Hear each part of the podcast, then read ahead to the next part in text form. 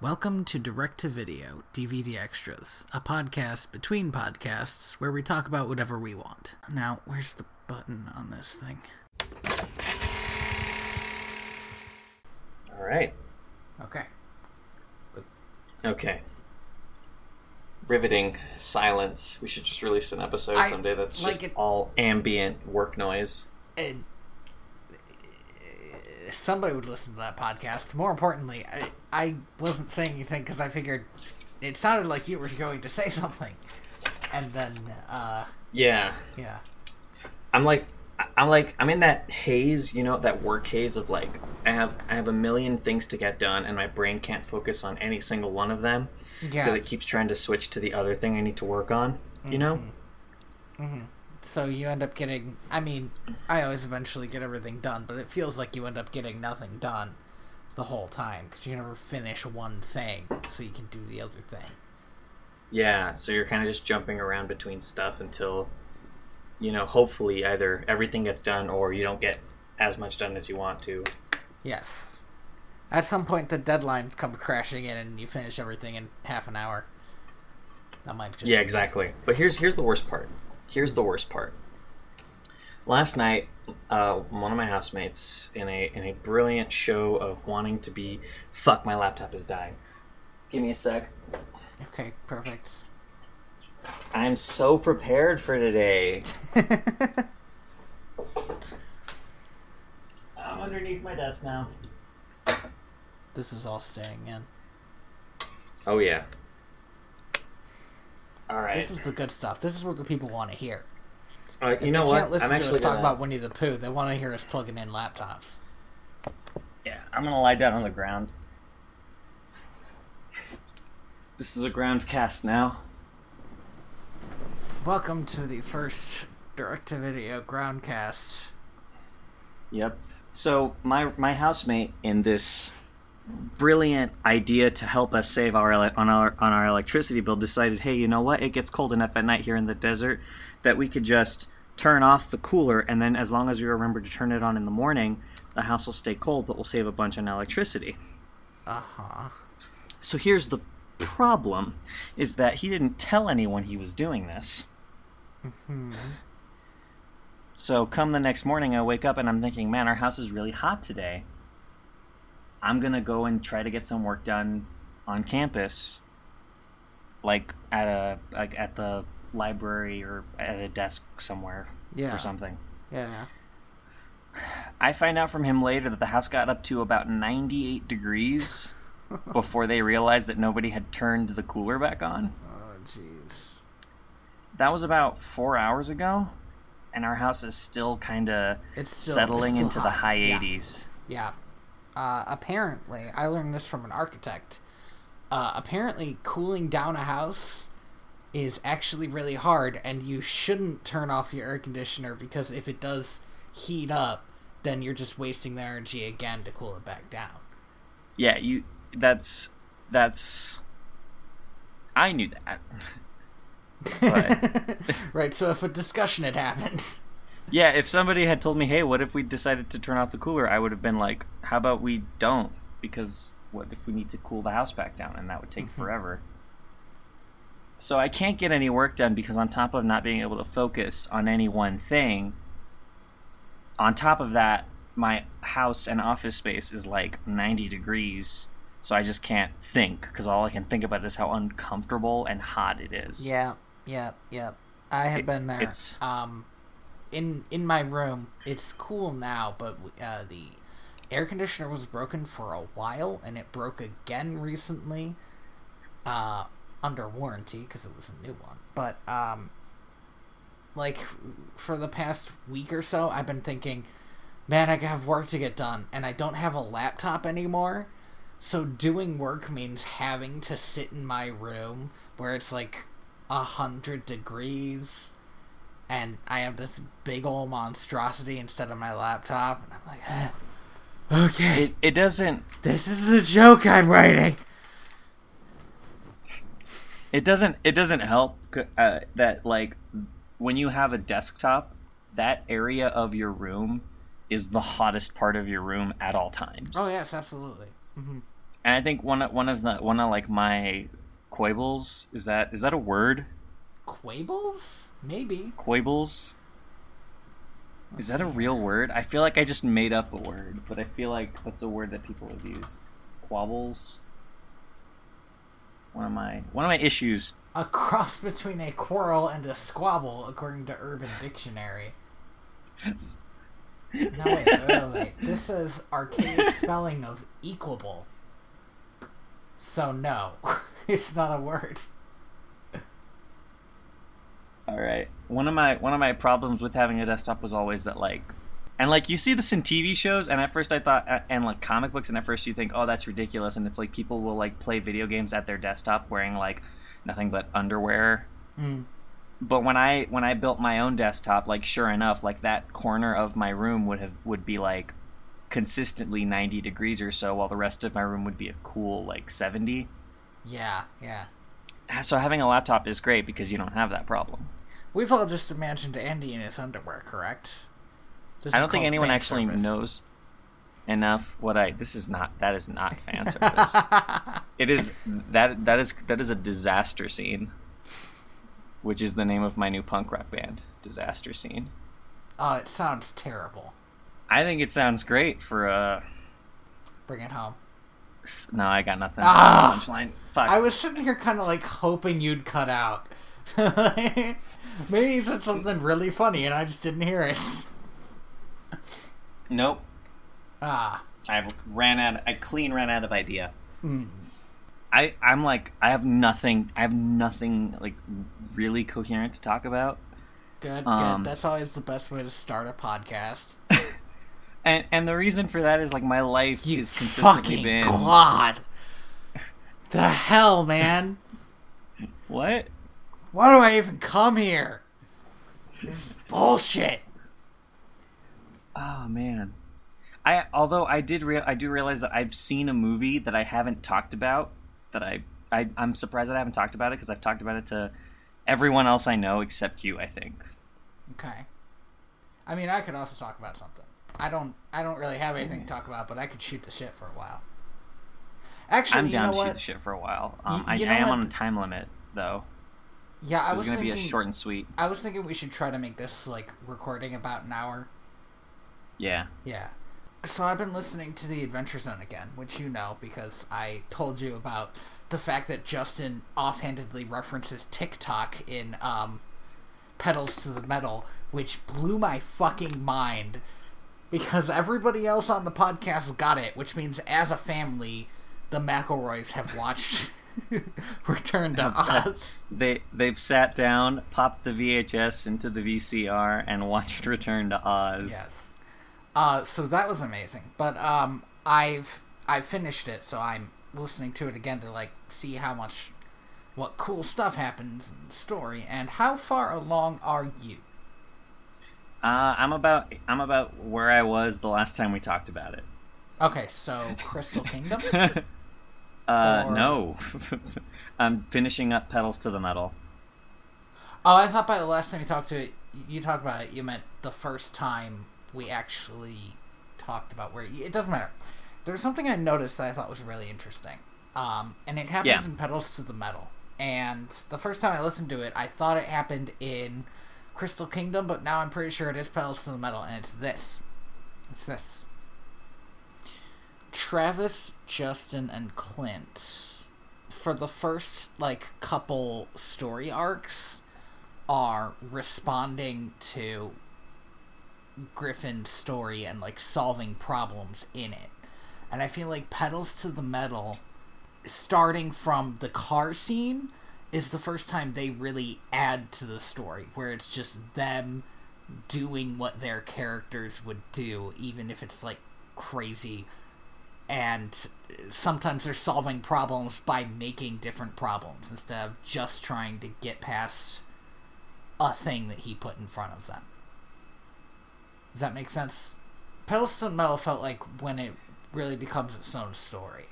It definitely by the end of it, because that's that's about where I am. Is kind of getting to the end of Petals to the Metal. Like there's a lot more Justin and Travis and Clint asking if if it's okay for them to do something, and a lot less Griffin prodding them what to do. Right. That's like over a year into their thing. I think that's when into their show, and I think that's when they got comfortable with it. Yeah, and they they kind of hit realize the limitations of like what understanding what it is that Griffin would allow them to do as like a uh, a DM, as well mm-hmm. as understanding the limits of what they're willing to do as their characters. And listening back because I know everything that happens in the finale, there's a bunch of stuff that I'm like psyched about because of my favorite thing that I sometimes do while writing, which is accidental foreshadowing. because the way a D&D game is played, whenever whenever um like Travis says something that's foreshadowing for something 20 episodes in the future, that's definitely an accident because he doesn't know what's going to happen 20 episodes in the future. And I, I freaking love that. They do a big one in the Crystal Kingdom, and each of them does it, and none of them realize it because there's nothing for them to realize yet. I think one of the greatest parts about D and D is the ability to kind of organically, like, create a story with these other people, and then realize, like, thinking back, oh man, I, I didn't intend for for the story to kind of shape itself so perfectly. I was just doing what I thought felt right. Mm-hmm. And like the, it's kind of sad when you're playing D and D with like friends and stuff. You're not recording it usually, so you don't get to go back and listen to kind of those moments. Yeah, that's that's the thing that kind of makes me melancholy about D and D, because I listen to a bunch of uh, RPG podcasts, which is um, you know, it's a lot of fun to play through, but in other stories, in books or movies or video games, you can go back and do it again. And in D and D, it's never going to be the same thing again. Which is kind yeah. of disappointing that you just can't do that thing again, like experience it. I mean, in, in in a way though, that's that's the goal. The goal of D and D was always to to create new experiences, right? Like, right. And I think I think even today, that's that's the main draw of of tabletop roleplay is that you want to be able to have like a creative experience that nothing else can give you because it's all it's all off the top of your head, you know? But after you've created something, you can experience it again. Like, I went back and I listened to most of our older episodes, and some of them are good and some of them aren't. Um, yeah. Although I find them all entertaining because it's me and you talking about bullshit. Oh, did I ever tell you my? this is this is a bit of a tangent. Did I ever tell you my favorite thing that I do when I listen to our episodes? Yeah. I will think after you say something, oh, I should have said this, and then I'll say that in the past, and I'll be like, yeah, I got it. I understand. I'm like creatively like spent and it's not because I've done anything creative, but it's it's I think more because of the utter lack of it. Does that make sense? Absolutely. I feel I definitely feel more um creative after I've done something creative than like oh my god. Okay, here's the thing. I am also creatively creatively spent, but it's because I haven't like slept a full night's sleep in a week and a half. Um, oh yeah, I mean, me neither. And that's what's getting me. Uh, but like when you're writing something, and that's that's the angle I come at most things from. When you're writing something, if you can keep up the momentum of writing, you will be more creative with it and if you stop and then come back for a while, you won't have like built anything up. You'll have not done anything for a while. Yeah. Um. God I... damn! God damn! I hope that this conversation. I'm. I'm. I'm pooped. I'm. I hope I'm this conversation worried. makes sense when we yeah, go I'm back increasingly, and listen to it. I'm increasingly worried that we're both just having like like half thoughts, and we know each other so well that we're just like, yeah, no, I I got your whole thought. Yeah, man. And we yeah. just and then we just stop yeah. talking for 30 minutes. I let me let me try to get my juices my, my juices flying. God, that sounds gross. Why do people say that? One time when I got my sister a really good gift, my mom said, "Oh, you blew your wad on that gift." And I was like, "What the fuck? Why would you use that expression in that way?"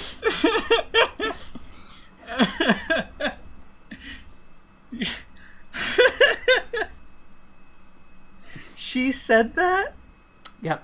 Oh my god. That is. And you corrected her?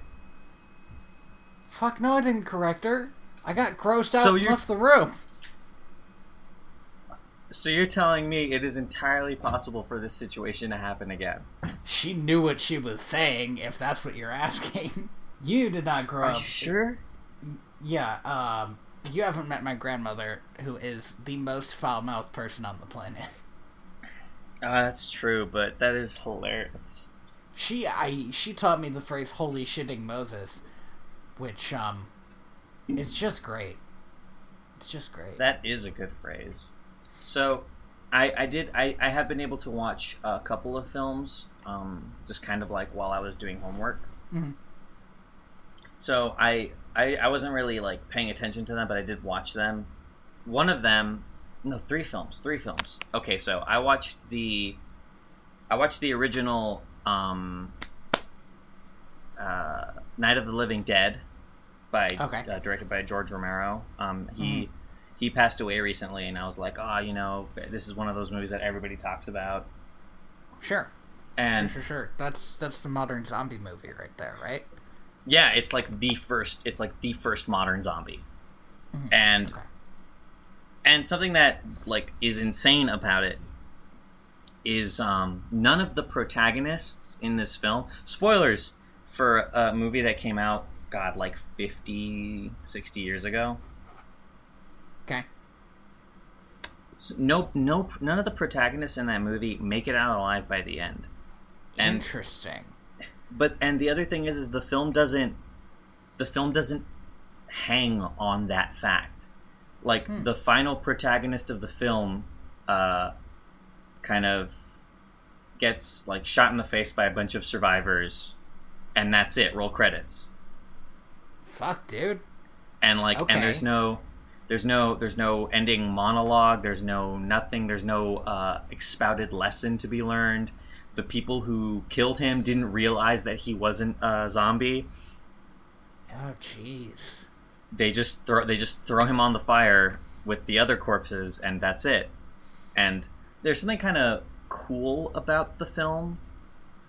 Like it's still very captivating and watchable for a zombie movie and it has it has like all of your standard uh zombie tropes. Like all of them are in this first movie. You know you have uh the guy who tries to fight the zombie but then gets taken out and then comes back later as a zombie Sure.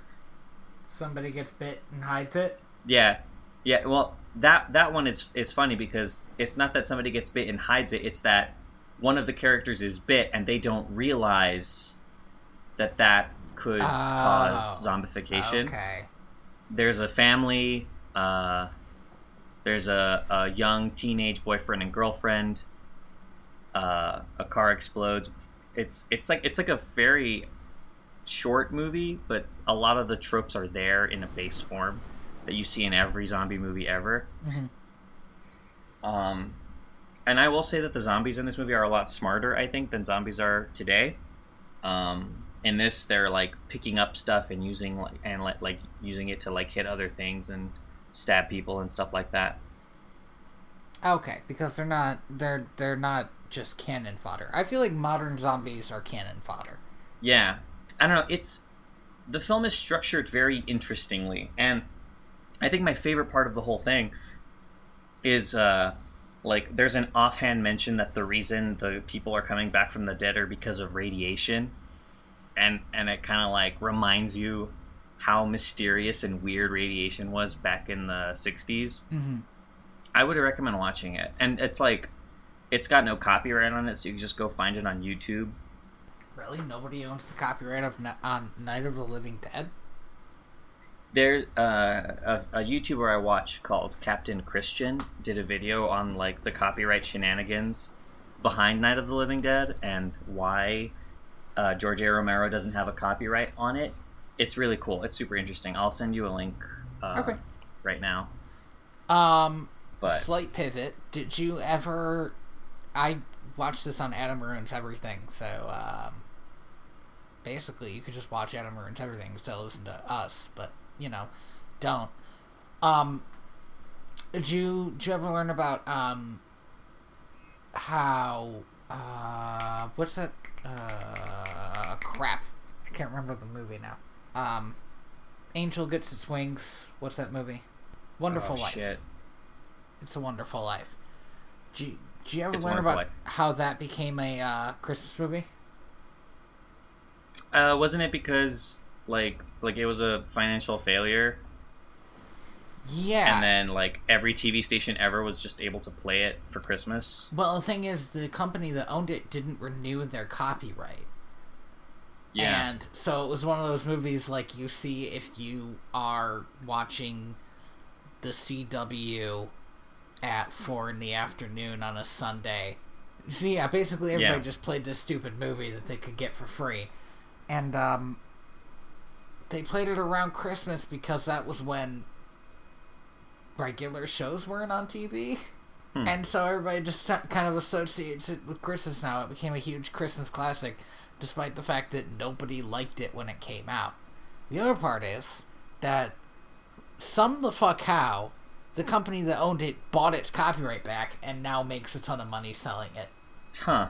Yeah, I don't know how they did that. I think they went to court over it. But honestly, it seems like not paying for whatever copyright you have would mean that you don't have the copyright. And I don't understand how a court would change Uh, that. Copyright law is like super shitty and dumb thanks to Disney now. I was gonna say so... thanks Disney. Yeah. But so, but that's the thing, right? Is the reason the night the reason Night of the Living Dead uh, is copyright free is because it came out. I think it was like six or seven months before the copyright law was changed, Oh. and so it pretty much came out copyright free, accidentally. It wasn't Oh, intended to, but it did. But that but that's also the reason why it became so prolific because every theater in the country just could just play it without and and they would get to rake in all of the ticket sales. Yeah, and you know when you learn about stuff like that, it's weird because you would think that Disney would see that something like like what what would really happen if um Steamboat Willie came out of copyright. It seems like everybody would just be playing Steamboat Willie. I don't And- know about that. Um Well, not Like- like, every, but like you know, um, I don't really see how they would be making less money because of that. Is what I'm saying. Like, so everybody can use Mickey Mouse. It's still gonna be Disney's character. Yeah. Well, and that's that's the thing, right? Is like so like Disney the company has has has nothing to gain from releasing their copyrights and so they don't. As opposed to seeing Well, but it they kind don't of just the, the other way around. right. They don't just not release the copyrights though. They actively have changed the law every time they've gotten an opportunity, so that now Yeah. the copyright law in America is literally ridiculous. Yeah, it's like uh, it's like forever plus 88 years. It's it's yeah. I think it's it it's seventy years. Maybe they changed it again. Maybe it's eighty eight. But how, however long after your death. Originally, the copyright law was seventy years, meaning basically your lifetime. and I think I think it's great whenever whenever like a piece of property enters kind of that free copyright zone because that's how you get that's how you get real like a, a like a lot of uh, good creative effort can come from people using using these old ideas and kind of revamping them into something new. Like there have been God I don't know thousands of zombie movies, right? Like Mhm. all of them all of them crib off of this one movie that came out in the 60s. If George Romero had been able to maintain that copyright, he'd have a copyright to the idea of a zombie because he has it all there in that movie. The fact that they're uh, raised from the dead, that they eat the flesh of the living, that you have to shoot them in the brain, it is a quantifiable idea that he invented. Could you Hmm. imagine nobody being able to use zombies? That'd be okay. I was gonna say actually, yeah, like I don't like, I, like, like not you say it like that, but two- like, but but but you are right. I mean, even talking about movie monsters, you know, you got like Frankenstein and Dracula, and all these are characters from books that I I actually personally, and this might just be me as a um, more literary based person. I'm always a little bit disappointed when Frankenstein can't talk and moan about how awful the world is. Yeah, Um, I'm eternally frustrated that there have that there haven't been like to heart like scene by scene movies of Dracula or uh, Frankenstein because like we have the technology to do it today. Some of the stuff that You happens know- in Dracula is crazy bonkers and would probably be real good in a movie. Right? But like also like Sherlock Holmes and Tarzan, which like I told you, I've read the original Tarzan book and it's fucking terrible. And there Oh, are a yeah. million Sherlock Holmes stories now. Both of those have flourished under not having a copyright. Fun funny fun fact. I learned about this while I was on my Sherlock binge a, a couple of months back. Are you going to tell me Um, about the um the, the the copyright thing that happened with uh Holmes? Yes, I am. Okay. Uh, because Sherlock Holmes isn't entirely copyright free in the United States. It is in it is in Europe and it is in Canada and it is in most of the world. All of Sherlock Holmes stories are copyright free, open source. Anybody can use them in any form, modify them, resell them, whatever. In the United States, that's only true up until I believe the last four stories or so, or the last four books, or the last two books, Oh, because of Mickey or something like that. Yes. Like, and so, in the United States, if you are going to, re- if you want to release a sequel to the Sherlock Holmes mystery novels, it cannot have anything to do with those last four stories, which pretty much are just Sherlock Holmes retirement stories, and like him being old and sad. He was a beekeeper, right? Uh, yeah, something like that. Yeah, that retires So- and keeps bees. Yeah, okay. So there's a lot of stuff that those stories mention, and you cannot allude to them at all in any form because those are under copyright. But in Canada and Europe, you can write a direct sequel to Sherlock Holmes. Okay, this is a question that I don't know if you know the answer to about Yeah. international copyright. Yes. So let's say I wrote a Sherlock Holmes story. Okay, well, actually, I, I have a um, I have an example of this because it's one of my favorite Sherlock Holmes stories I've ever read, which is um, do you know what the Machine of Death is? Yeah. So there's a Machine of Death story, that's a Sherlock Holmes story where somebody. Uh, wait, I should explain the Machine of Death for the podcast listeners. That only makes sense. Yes, yes, you should. Uh, the Machine of Death, you prick your finger. It was created by Ryan North in a throwaway, in something that he does a few times in his career, which is he writes a dinosaur comic about something and then ends up making it for real. Uh, which is fucking cool. Uh, but he came up with an dinosaur comic, which is the idea of a machine that takes a bit of your blood and tells you how you're going to die and it tells you in an ambiguous way that you are never able to avoid, no matter how hard you try. And he said, um, the idea is you can get old age, and that could mean you die of old age, or it could mean an old person kills you. so there was a uh, uh, in one of these books because it was turned into two um, anthologies. Like anthology series, right, with guest writers. in uh yes and in the second one somebody wrote a sherlock holmes story.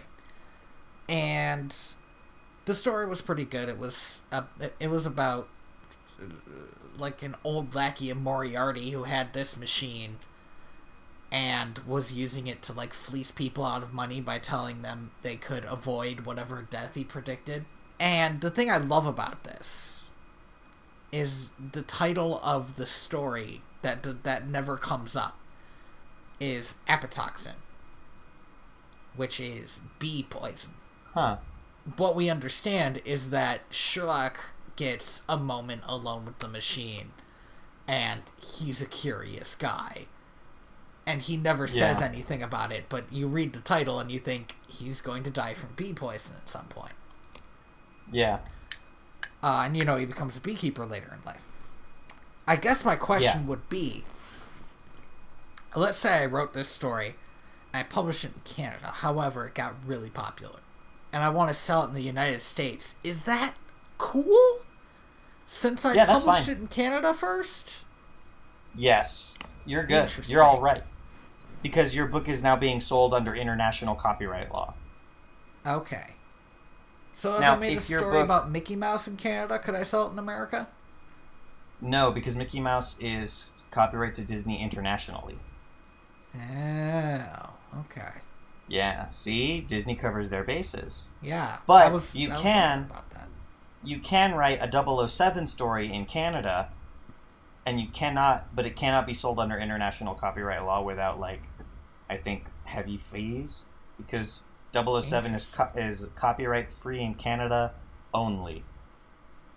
Canada only, huh? Yeah, uh, like a like a like a court ruling in Canada was basically like, "Yep, 007 is uh, is uh, open source now. It's free to the it's free to Hmm. the public." I remember hearing about that, and I think Ryan North was tweeting about it. He was very excited to write all of the uh, canon erotic 007 stories that the world couldn't handle. Yes, yes, yes. I do recall that now. now that you mention it, yes. so the other movies that I watched, Hmm. I watched uh, Zodiac for the first time. Um, is that about the Zodiac killer? In a yeah, uh, it's more about kind of the people investigating the Zodiac killer than it is about him. Okay. It's really good. It, it came out in 2006, 2007. It's got a pretty good cast. It's got it's got Robert Downey Jr. pre Iron Man. Mhm. It's got Jake Gyllenhaal, and it's got Mark Ruffalo, who is For some reason, when you said Jake Gyllenhaal, I thought of Doug Dimmadome. uh, I think they just roll the the same way. Sorry, keep going. Uh, it's fun. Uh, I would recommend watching the Zodiac movie. It's a good movie about mysteries and obsession. Hmm. Um, and kind of like the kind of person who would solve a mystery and why, like what, what, like, like there are some people who, who gain a satisfaction from knowing and not from, and, and, and how different they are from people who have, who, who gain satisfaction from persecuting criminals, right? Mm. Okay, yeah. Like, I see what you're saying. Because yes. It- okay. Yes. Okay. I. Jesus, Jesus, Jesus, Jesus, Jesus. This, this, I can't this disagree episode's a with something. disaster. I'm trying to. Yeah, I'm trying to. Well, what I was thinking was, it's come to my attention in the past few years that a lot of police become police because they like bossing people around. But I also know that there are a lot of police who, who become police because they want to make their city better. Or they're police who become police because they can't stand the thought of people running around committing crimes. And so these are a lot Yeah. of people who have different reasons to get into the same job. Yeah, with conflicting agendas often. Yes. That was where my But- mind went. And when I thought of that, I said yes a lot instead of telling you about it. you were agreeing with yourself, like, I'm making some salient points here. Ugh. Ah. So yeah, that's on Netflix. I just kind of watched it because it was there, and I remember, like, my, my I remember my parents renting that movie when it came out, Hmm. and it being one of those like, oh, this movie's rated R, so you can't watch it. And just ever since then, I've been obsessed with watching it. But then I forgot Oh, okay. about it, and then I saw it on Netflix, and I was like, oh my god, it's that movie, and I just I sat down and I watched it, and it was very good. It was very good, and my parents were correct in not letting me watch that at such a young age. Um, that movie goes places. Okay, so my cousin is reading this book series, and she was telling me about it. And it's like a fantasy story, And apparently, the evil king that was killed in the first book, she was telling me about how they learn in the second books about some of the crimes he did, including mind controlling people to rape children. And she was talking about how these people killed themselves afterward because of what they did. And this is like a young adult book. Yeah, like on top of that being, in my personal opinion, very excessive and unnecessary detail. Yeah. That's definitely not suitable for like a young adult novel. It was crazy to me when she said that. See, I like this book Sabriel, which I think is pretty dark for a young adult novel because it's got a lot of death in it. But uh, holy fuck, that's nothing. That's that's nothing to the story she was telling me about it. About it's yeah, something crazy. Um, yeah, I don't know. I don't know how I feel. I I have rarely in any story at the mention of something like rape or child rape I my my first thought is always did you really did you did your story really need that yeah, like does um, does your story gain anything from from from these words that you've just put into my brain there's a other Jim Butcher shock. series that I stopped reading because you know Jim Butcher is yeah right? Dresden Files um but he wrote this other series which I stopped reading because there was like uh it was never explicit but there was definitely like a non-consensual sex thing and i was just not cool with it i mean that actually happens in the dresden files but it's a, but that's more about i feel like that's more important for certain character development because they have the white yeah. court which is uh should i talk about the different kinds of vampires in the dresden files on our movie podcast? How, how, about how about we put a pin in it and then not? It's just only, it's they're if, they're if sex only, vampires is is what it is. They they only, feed on people through sex, and they can only make people because I, sex. I only read like three books in the Dresden series before I got tired of it. Okay. So did he blow it up really, the Red Court yet? I don't fucking know. Where'd you get to, man? It really bothers me when book series, when book series. Sorry, I'm gonna get off on this fucking tangent. It really bothers me when a book series refuses to number itself. Oh yeah. Okay, so I've that been is, rereading a... these because there are like 15 of them, and yeah, and the thing is, the titles aren't good. They don't clue you the in as to where they go. They're super vague and like yeah, they're, they're extremely vague there's like White Knight and which could be any story with his friend with the sword in it or also any story with the fairies. And then there's there's like uh small favor. Rainy longcoat. That's not one of them but i'm but like you're you're not wrong. That's not great. It's it's like it's and and I've I've been saying a lot of books doing this now where it's like oh we're just not going to number ourselves because like we don't want to be i don't know thought of as a series even though we're obviously a series it's infuriating mm. like how am i supposed to read your books in order if i don't even know that it, that the book a if the book i'm staring think... at is part of the main series or if it's some weird spin-off novel that has happens to have some of the same characters in it like hey now that you say this i think that adult books don't usually have series names. Like the Discworld books, you have to like look up online which ones to read. Yeah. Because they're like f- seven different series, but I mean you you should just read them in the order they were published anyway. That's probably the best way to do it. Yeah, definitely. Um it or like I was just thinking when you said that I thought about the series of unfortunate events which has numbered books. But I don't I can't think of an adult book that has like adult book series that has numbers. I think that might be weirdly on purpose for like something a publisher does. Like no, it's an adult story. They don't have numbers. You just find the adult, next one. adults don't need numbers. I Well, it's I usually am like, to the this second day- page. They'll give you a rundown of the other books in the series, but I know this is I know this is probably like incredibly untrue. I Okay. still think every Tom Clancy novel is part of like one big overarching series. that cannot be possible. He writes like It big- can't. a bajillion it, of them. it's crazy. It's insane. But I have no reason to think otherwise. yeah, you know what? Me neither. I mean, it could because be this, all of those books like have- Sherlock Holmes. Yeah, like Tom Clancy's the main character. Yeah, Because all of the, like all of these books, thrillers, like right, like mystery th- thrillers. yeah, like military thrillers, I think. Okay. But the the thing is, right, is like when you look at a Tom Clancy novel, it just says Tom Clancy, uh, like fifty percent of the book cover. I don't know what the fuck the rest of the book says.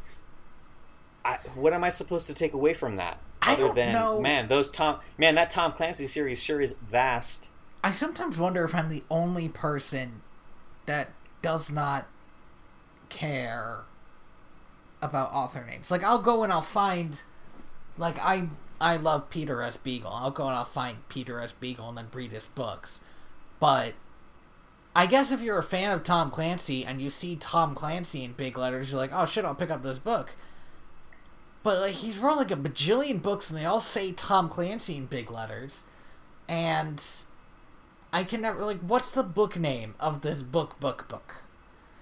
Man, I'm tired. Is this I need you to help me. Is this a conversation I should be having? About Tom Clancy? Yeah, like do I people just- care? I don't I don't know. I don't know what like the national gauge of Tom Clancy is. At all. It's- I have no I have no way of measuring that. No one that I know reads Tom Clancy novels. I personally have never touched a Tom Clancy novel. Well, but the thing is they're in like Walmart and Walmart only sells bestsellers because that's what they know is going to get off the shelves. I remember when I was a kid, I used to be able to find like books at Walmart and Albertsons and stuff. I, I do not remember ever doing that. I went to Borders. Uh, I don't think I ever lived near a Borders. Wow, Borders was cool. I mean, it's basically Barnes. It's like Noble. Barnes and They're the Noble? same story. They're the same store, but the same story. They're the same store. Borders was just the one that was near us, and so that was where we went to for like, you know, to grab books or when our parents wanted us out of the house, but not necessarily making a lot of noises and running around, or to get those chocolates that they that they only ever seem to sell on the way out of Borders, or to go to a Harry Yeah. Potter release. I don't think I've ever bought candy from a bookstore. I think by the time I started going to like Barnes and Noble on my own semi regularly, I w- already stopped eating most candy. But I hear I hear a lot of good things about the like bookstore chocolates, and I don't know That thing that you What said it is was they're really doing right. Sad. what what what. I mean, you're just like. I think it, it, it sounded like this weird I missed my chance to eat candy thing. Well, like and it was like I mean- weirdly sad. You go I- back I and mean- listen to it, you'll see.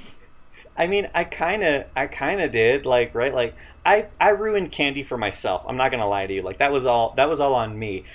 Like, there, there's no reason an 80 pound child should eat like half of his body weight in candy in one night to go well in any scenario.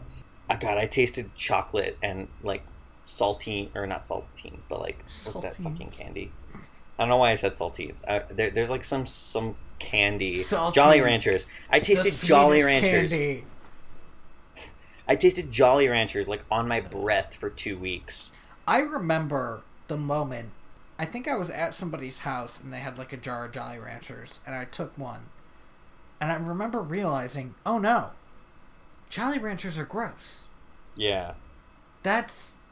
You can pinpoint moments in your childhood that are no longer there when you eat cereal and think, man, this makes my stomach hurt. I guess I don't like cereal. Or- oh, but the chocolates in bookstores are good. They they they have like weird fillings usually. Like sometimes Uh, a like dark what, like chocolate or milk chocolate filling or caramel filling, mint. They're good. Oh, like I used to really enjoy Yorkshire peppermint patties. You don't enjoy Yorkshire peppermint patties anymore? Only if they're dark chocolate. If it's milk chocolate, it just the sugar collects on my teeth and it feels gross. Okay. Okay. That's the thing. Pe- people, the thing people don't tell you about quitting candy is you become hypersensitive to sugar. And Nobody's ever told me anything about quitting candy. n- really, nobody ever in your life is like, "Oh, you should eat less candy. It's healthier for you." Hmm. I'm a vegetarian. Everybody else is eating less Oh, than me. damn it! That's right. You're you're you're on like you're on like level level two of the three level health craze. You Yeah. bastard! How dare you be better than me? It's fucking easy, man. Just- How dare you make me consider my lifestyle choices and second guess what I think is right? Do you know what I had today? A vegetarian hot dog. I thought you were gonna say kale chips. No, fuck that. I am a vegetarian. I'm not stupid. Um, I had, a, I had a vegetarian hot dog, and let me tell you about vegetarian hot dogs. You know that um, you know what sort of um aftertaste that hot dogs leave in your mouth. yeah, of like kind of rubber sadness. Yeah, and you know how that's the worst thing about hot dogs. I mean, I wouldn't say that's the worst thing about hot dogs, but sure, let's go with it. Well, I was just gonna say that's the one thing they got right. So. In a vegetarian hot dog. in a vegetarian hot dog. You can't trust vegetarian food. I mean, when they try to make it taste like meat, it's up in the air. I was not feeling um, optimistic about these hot dogs. You'll occasionally get pretty good vegetarian chicken. I don't know why. Mm. I, I think I think chicken as like a flavor is a, is must be a very kind of blase flavor because everything tastes like chicken in some kinda like capacity. chicken. Yeah. Yeah. So I think having it as a flavor baseline means it's easy to make something taste like it. Yeah, I think that's probably true. So the final movie that I watched, and this one I think is the most interesting. I watched uh, Shin Godzilla. Wait.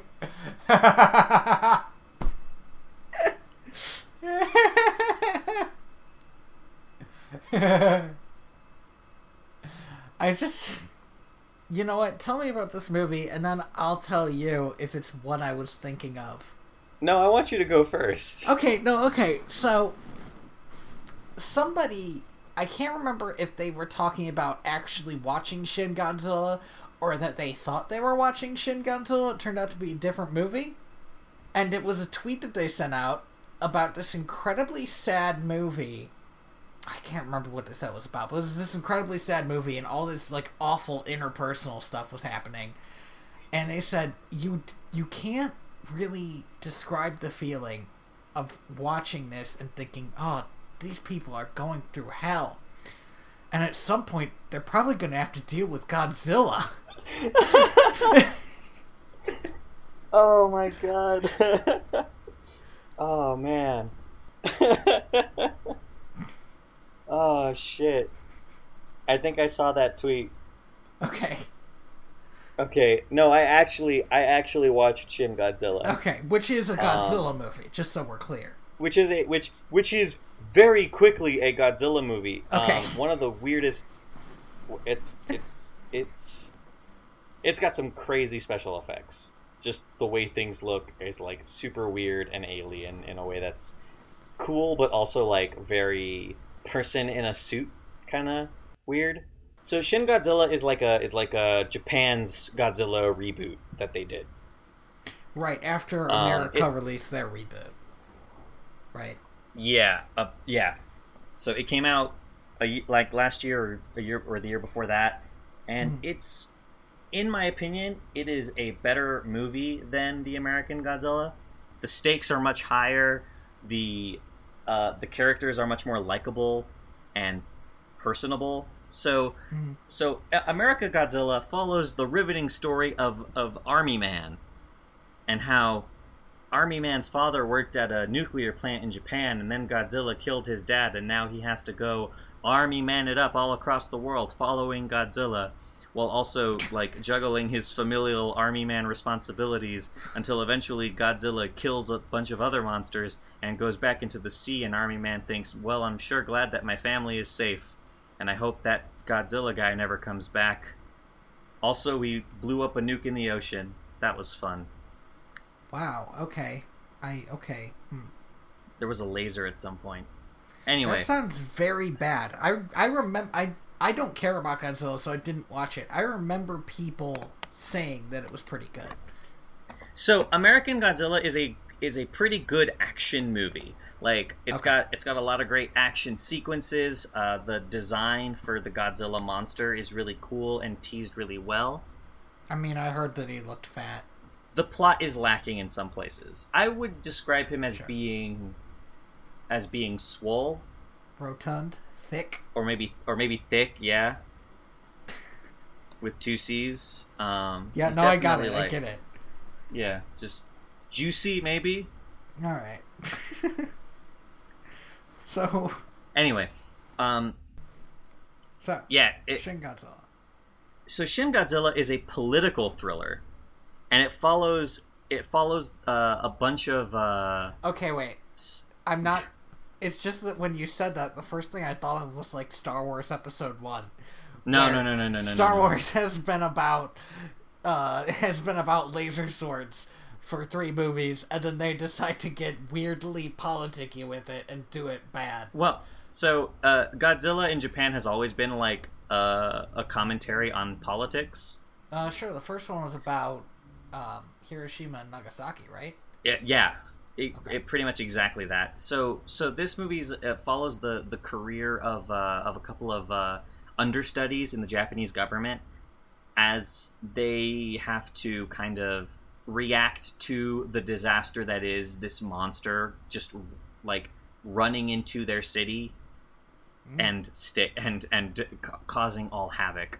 The movie focuses a lot more on on the the politics of trying to get something done in Japan's government, and you get the sense that the that the people who made this movie believe that Japan is fucked unless they can just get off their asses and become their own country. There's a lot of like government bashing in this film. There's a lot of America bashing in this film.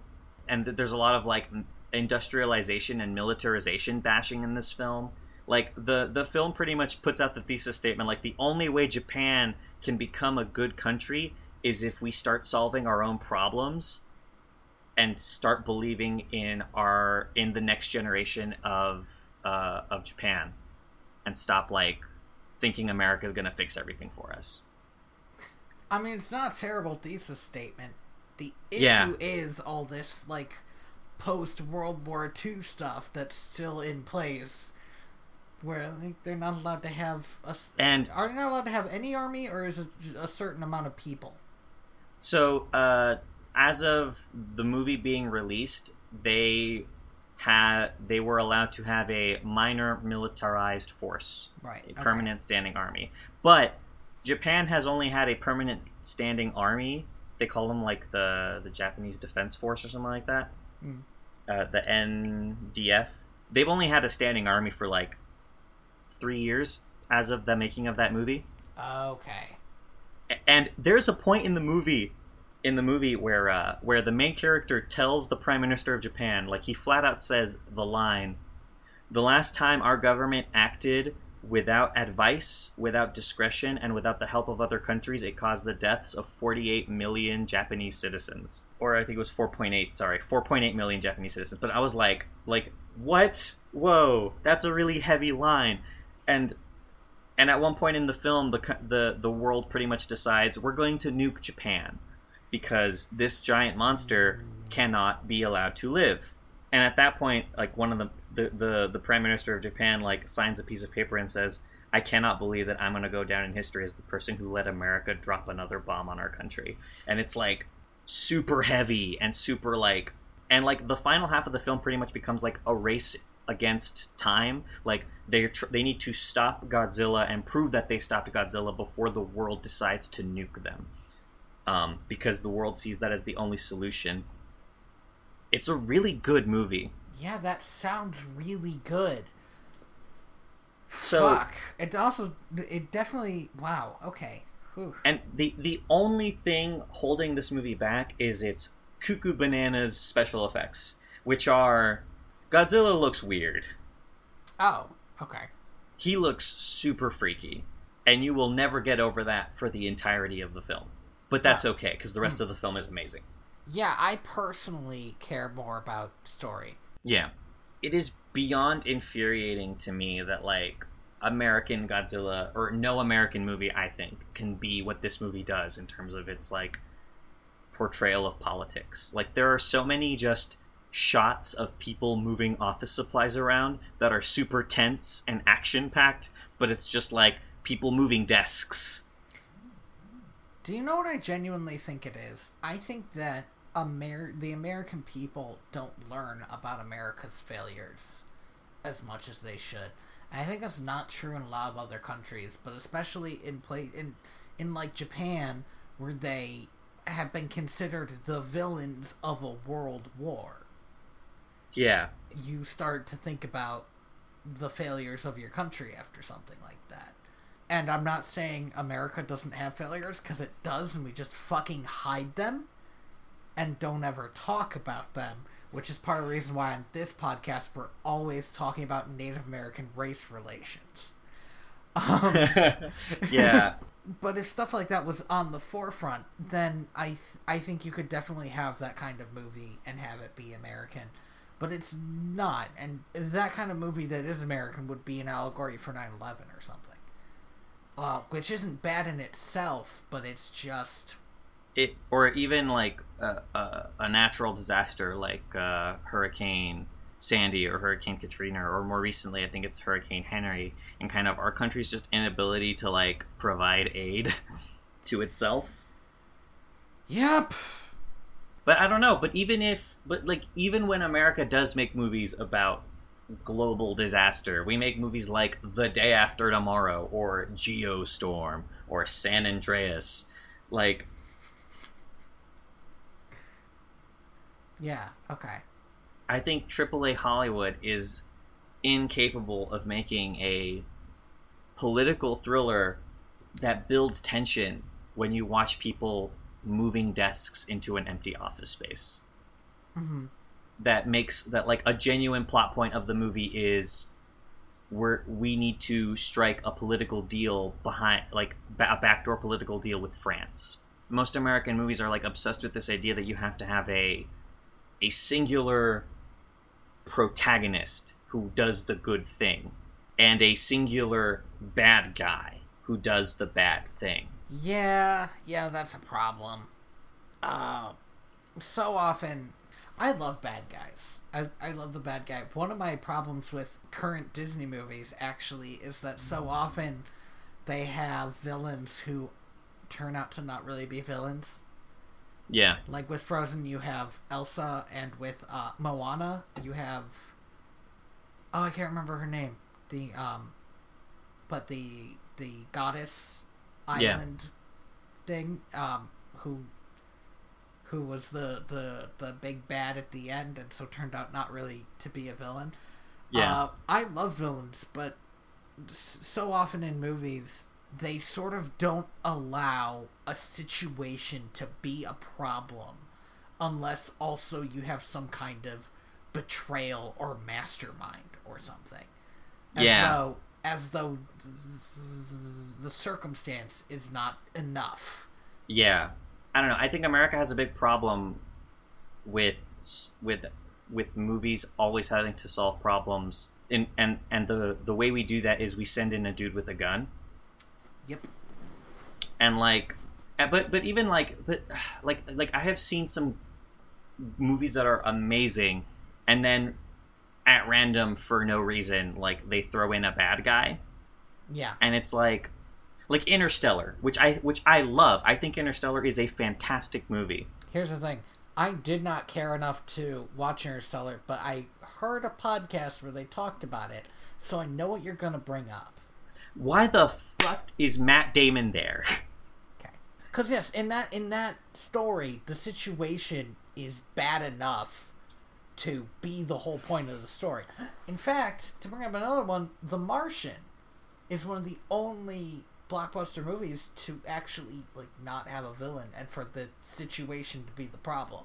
Yeah. You, you, but I bet somebody was sitting there thinking, but what if he was left there on purpose, and that person had to be shouted down? I wish the Mar- I wish the Martian was a better movie. I really Yeah. liked it. That's too bad. I love The Martian. Although No, no, no, no, no, no, no. I remember one thing I really didn't like about it, which is um, in the book, there's so much crazy, stupid science stuff that people who are smarter than me would really love. Uh, that tells you why Hey, what's up? stuff needs to happen the way it does and you can't do that in a movie and therefore you're not really told why stuff needs to happen the way it does and because i read the book it didn't matter but that was something that kind of bothered me about the movie sorry go on You should watch. You should watch The Prestige for me. It's on Netflix. If you haven't seen it already. that's the um nolan movie right Yeah, Yeah, about I about magicians. Regardless of what you think of that movie, I have a lot of thoughts on that film. okay But I I will say this about The Martian. I love The Martian. I think I think The Martian is a great story. My problem with The Martian film is that a lot of its shots are super generic. They're they didn't work with their environment as much as they could have in terms of kind of showing you the scale of how fucked he was. Like I knew how fucked he was because I know like what it means, what what the distance like from Earth to Mars is, kind of on a scale, because I've done physics problems, right? And and like you said, I understand the science and the math going on in the Martian movie. Um, but the film could have done more to kind of show me that, as opposed to just rely on my own kind of knowledge of the subject. okay i see where i see what you're So- saying Yeah, my, my argument isn't that The Martian isn't a good story. It's that The Martian movie could have been way better if it had been given like more time and a bigger production staff than it was given. Because that movie came out really quickly after that book came out. Mm-hmm. I still think it's a real good movie, though. I mean, I like. Okay, I have a hard time watching stuff like um. Citizen And- and- Kane. w- Well, I've never tried to watch Citizen Kane, but but I was thinking I have a hard time watching like Stranded on an Island movies. I have a hard time where it's just this one actor playing off of nobody, trying to. Are you about to convince tell me you don't like Castaway? It's been a long time, but I didn't particularly like Castaway. No. Uh, I think, but I think Matt Damon does really well uh, in s- sort of showing off having to work so you don't go crazy, and also having to work so you survive, and Yeah.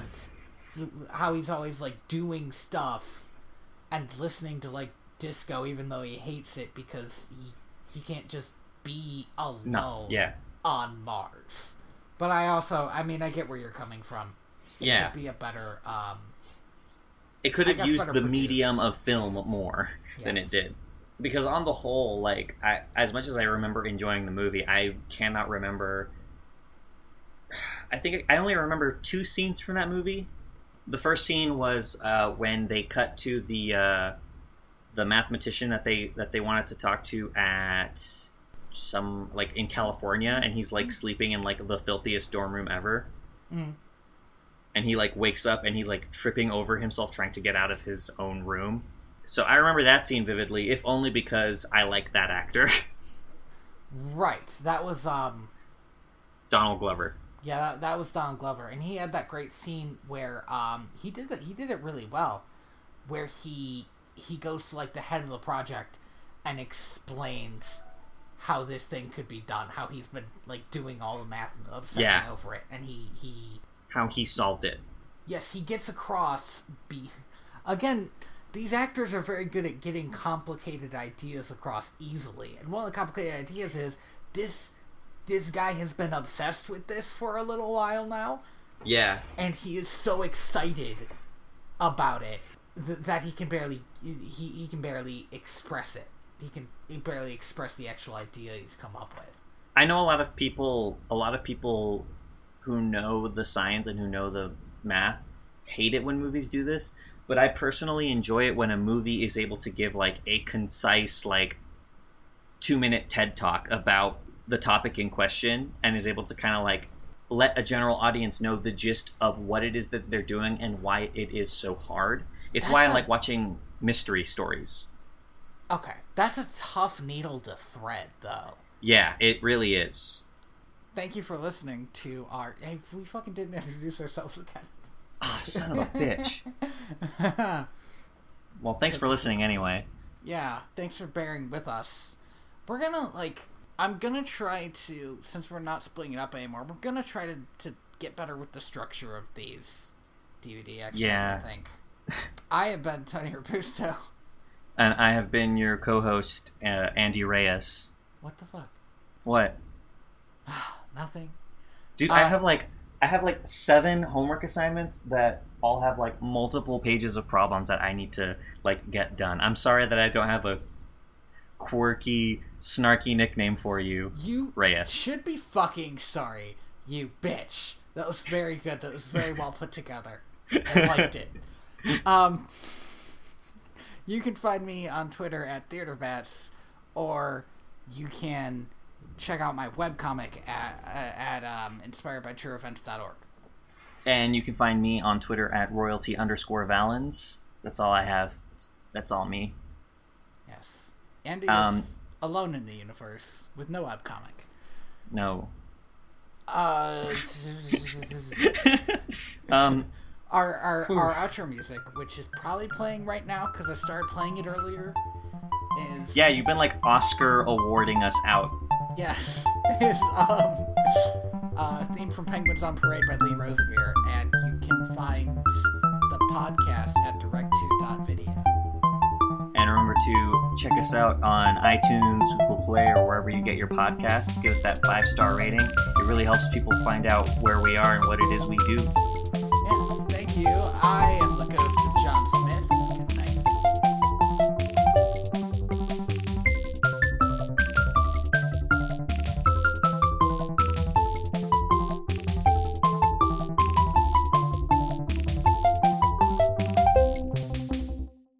We ended the podcast on "It really is," which is fine. I would have liked a joke, but here we are. Wait, I got one. I got a joke. It's a great joke. Oh boy. Hey, Tony, Yes, Andy. why did the chicken cross the road? I, I don't I don't know, Andy. Why? To get to the other side. Oh my god. ha! Okay. I think we Are good? is that all right? Yeah, I wonder if I clipped my audio there. Uh, This podcast oh, was a disaster. Yeah. hmm That's gonna be. That should be the name. That should be the name of this episode. This this this this podcast was a disaster.